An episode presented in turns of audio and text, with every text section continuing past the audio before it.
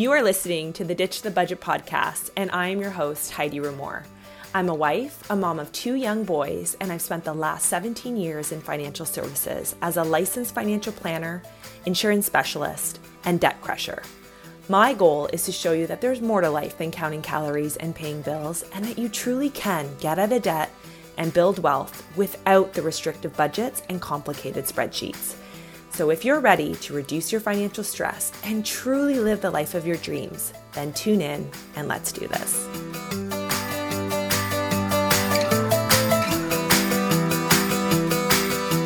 Welcome back to another episode of the Ditch the Budget podcast. I wanted to just dive right in because I think retail therapy is a big one for a lot of women. And if I'm being honest, it's something that I struggled with in the past. And it's, what is it? It's like an addiction, right? There, I think it's always going to be a journey and it's always going to take a little bit of monitoring, and that's okay. But I feel like as long as you can recognize certain tendencies that you have and then have a plan of attack, right? So that when those feelings of shopping and retail therapy kind of come up, that you can maybe have another outlet. So I think, first of all, it's really important to talk about what retail therapy actually is, because I think, uh, of course, we all know what that is, right? You're feeling a certain emotion and then you shop right? It's not rocket science.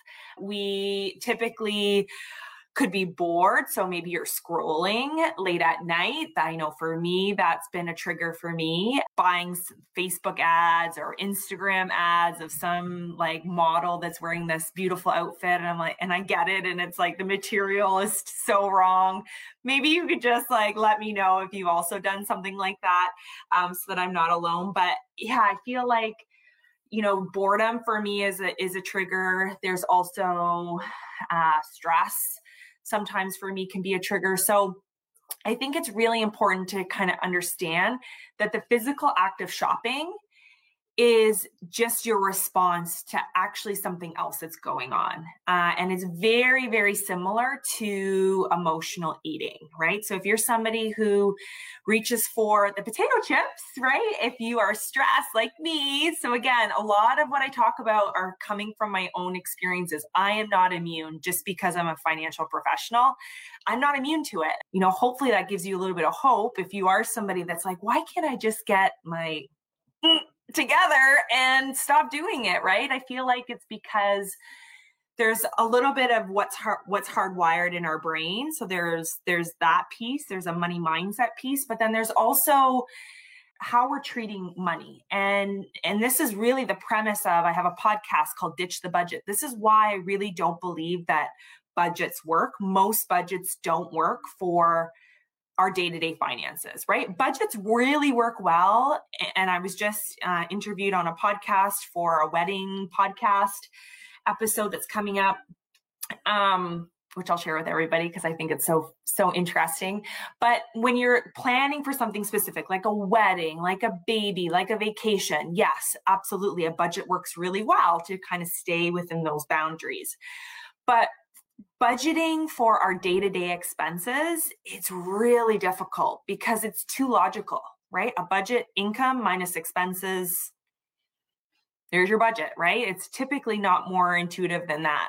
And so i'm not a big fan of that because money is so emotional and because we have different triggers that cause us to either want to and i made a post about this today on my social media it's it, your trigger might cause you to bury want to feel like you're burying money in the backyard or uh, you know under your mattress or it might cause you to spend money. So it's really understanding what is really going on peeling back the layers a little bit. Okay this is just a symptom. The the shopping is a symptom of something bigger that's happening and this is something that we really get involved in when when if we work together one on one you know i really try to break down and figure out where is this coming from. Um, again i mentioned a lot of it is hardwired in how we think about money but also if we address the root cause of what's really going on we can really eliminate the retail therapy. So for example, if there's, you know, trouble in your marriage or a relationship with your child, maybe um, that needs fixing, you know, I often find that that's where really where we're spending more money to kind of c- compensate. If we're not happy with how we look in our bodies, you know, typically we're spending more money because we don't feel good in our clothing. So we need to buy new clothing in order to feel good, right? or again if relationships aren't good maybe we're buying gifts for other people and we're really you know seeking validation in gift buying so typically retail therapy is really just a symptom of something bigger that's happening and it's really peeling back the layers and really uncovering what it is as human beings our brains are wired to keep us safe. So we don't generally like to think about this. And if it was left up to you to really figure out what is the true cause of this happening, most of you will avoid it.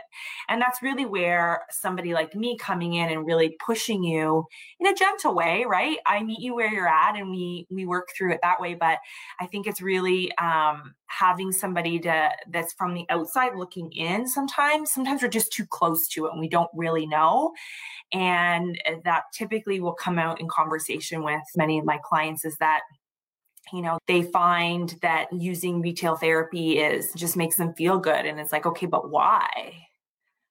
And they never really stop to think about the answer to that. So i think that's kind of step one is really getting to the root cause of why you're using shopping as your coping mechanism. And then I would say in the next thing that I would really look to is to help you stop spending money when you're triggered is to really go back to again super annoying because I talk about this all the time I feel like but it's what is your financial goal? If your financial goal is to retire in 10 years if your financial goal is to pay off all your debt in 5 years if your financial goal is to in, install a pool in your in your backyard if your financial goal is to buy christmas presents this year without it going on your credit card whatever your goal is is your current spending in alignment with that goal? And and most of what we do is we make sure that you're spending your money in the appropriate way and we're really finding any money leaks that come come with that. So when we find money leaks typically i find it in retail therapy people that use shopping as an outlet. So going back to your financial goal and revisiting that on a regular basis will really just help ground you and bring you back. It doesn't mean that it'll eliminate it completely, but it's like, you know, in January, we all create, or most of us create a vision board, or we have this word of the year. And then by February, we've forgotten what the word is. We don't even know what our goals are anymore. Things just change so quickly. But, but if you were to look at that goal every single day, every single day, every single day, or week or month, you'll be it'll be easier to obtain than if you just write it down January 1st and then that's the last you look at it. So really reviewing those financial goals. This the third thing I will say is around the triggers. If you know that scrolling your social media late at night equals making a stupid clothing purchase that you know you know in your head is going to come from a foreign country and the the material is going to look like crap because you've you've made that mistake over and over and over again. You have data to support that that article of clothing probably is not going to look the same on you as it does on the model that they're showcasing on Instagram or Facebook but yet you're triggered to buy. So the idea here would be remove the trigger, put a lock on your scrolling so that you can't scroll past a certain time if that's when you find that you're making most of those purchasing decisions or eliminate the emails coming in from Old Navy or you know wherever you get emails from or you're shopping. For me Old Navy was a big trigger because I would see all these things and then before you know it I have $100 in my cart and then I'm trying to add $25 so that I get these bucks to use the next time that I shop there. It's just this cycle that you can just get really caught up into. Um, so it's removing those spending triggers, which I think are really, really, really important. And then finally, I think is if shopping is something that you enjoy and it's not necessarily an emotional trigger, everything seems great when you actually peel back the root cause for some people, just spending money and having that ability to do it based on maybe as a kid growing up, you didn't have access to money. So spending money feel, makes you feel really good. There's nothing wrong with that. So let's again build that into your your cash flow plan let's make sure that you have money available to you to be able to go and spend on it but within reason within a limit um, and put some boundaries around it because i think that without those boundaries that's really where we can you know come into some trouble so maybe it's saying to yourself okay like yeah a couple times a week i'm gonna go shopping that's okay right now we're in lockdown so it's a little bit different but you know or if Amazon is a trigger, I know that came up from somebody had had asked if I was to um, talk about Amazon. If Amazon is a trigger for you, remove the app from your phone, right? Make it so that it, you have to log into your desktop. Most of us are not going to do that on a whim, right? If we're thinking about something, it's like, oh yeah, I wonder if I can get that on Amazon. This happens to me all the time. I have uninstalled Amazon. I couldn't even tell you how much and then I reinstall it when I need something, right? It's it's not gone forever. It's just it's that one extra step that just allows your brain to kind of catch up.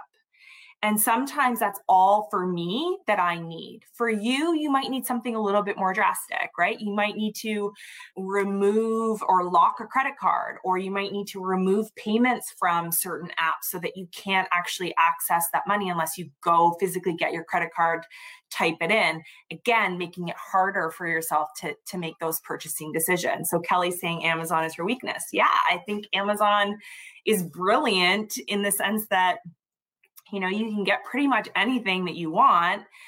And next that like tomorrow it's incredible to me that it can come to you so quickly without leaving your home right? So where it's revolutionized shopping it's also you know it's presented a problem for our generation the gen and when i when i say our generation i mean anybody that has a smartphone with the amazon app it's changing how we shop. It's changing our access to electronic payments really has changed the game for for all of us right? But, and i talk about this more in fix your finances but essentially like my mom went grocery shopping when i was a kid i'm almost 40 i'm 40 this year. If she went shopping when i was a kid and forgot her wallet she didn't buy anything right? Nowadays my gosh, I've got my smartphone, I've got my smart, I've got my my Apple Watch, I've got my smartphone. Um, you know, many of us have our credit card memorized in our head. It's just very, very, very different now to spend money and so much easier. So if you can eliminate some of those triggers, I think it will really help you. Should we have short term and long term goals? Absolutely. Right. So I think sometimes we get caught up too much in just thinking about long term goals like retiring early, depending on how old you are, or saving for something that's so far in the future that you forget about what are your short term goals? And it doesn't have to be these big, grandiose things. It could literally be, uh, you know, many short term goals that I put in for my client is how do I hire help around the house? You know, how do I hire a house cleaner to come in once a month? How do I afford that? How do I find the money in my cash flow to pay for that? How do I afford the meal kits so that I don't have to cook dinner every single night? Right? How do I make my life easier? How do I hire a babysitter for a few hours just to get some work done, right? Because everybody is home. So how how do you build some of these things in? It doesn't need to be these big big big goals. And I think that's really important is is to marry the, the long term with the short term and really make sure that you're able to get to the long term but still satisfying your you know your enjoyment of life and and satisfying those short-term goals. So absolutely i think your short-term and long-term goals are very very important. And eh, for some of you you are sabotaging those goals because you're not able to control this retail therapy and you haven't actually looked at why that's even a problem for you. Some of you don't even know how much you're spending on retail therapy because you're justifying it in your mind as things that you actually need when you don't right? And I made a post about this yesterday.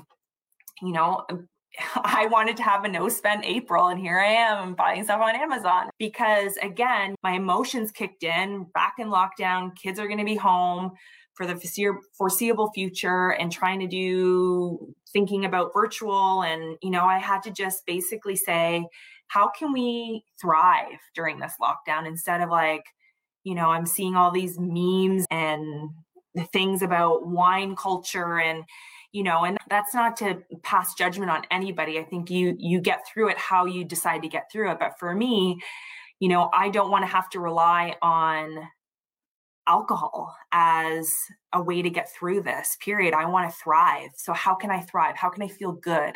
And I know that guzzling a bottle of wine a night is not going to make me feel good the next day for sure. Um, and I'm not saying that I don't, I had a glass of wine last night. So please hear me when I say there's no judgment. It's just, I feel like this mommy wine culture has just gone so crazy. Um, and our need to self medicate instead of how can I thrive? And when things that are triggering for us cause us to shop on Amazon or cause us to self medicate and self soothe using our dollars to buy goods that we actually don't really need and are probably going to stay in our closet. If I were to go into my closet right now, there are so many things, so many pieces of clothing that I bought that probably still have the tags on it or you know, I wore it once or twice. and I actually really didn't love it, but I bought it anyways because it was on sale. All right. We all have been there, right? It's well, it's cheap, you know, so I'll just buy it and and then you don't love it so then you might wear it once or twice and then that's it you know i don't uh, that to me is not a good use of my money when i look at my overall financial goals so hope everybody has an awesome rest of your day and we'll talk to you soon bye everyone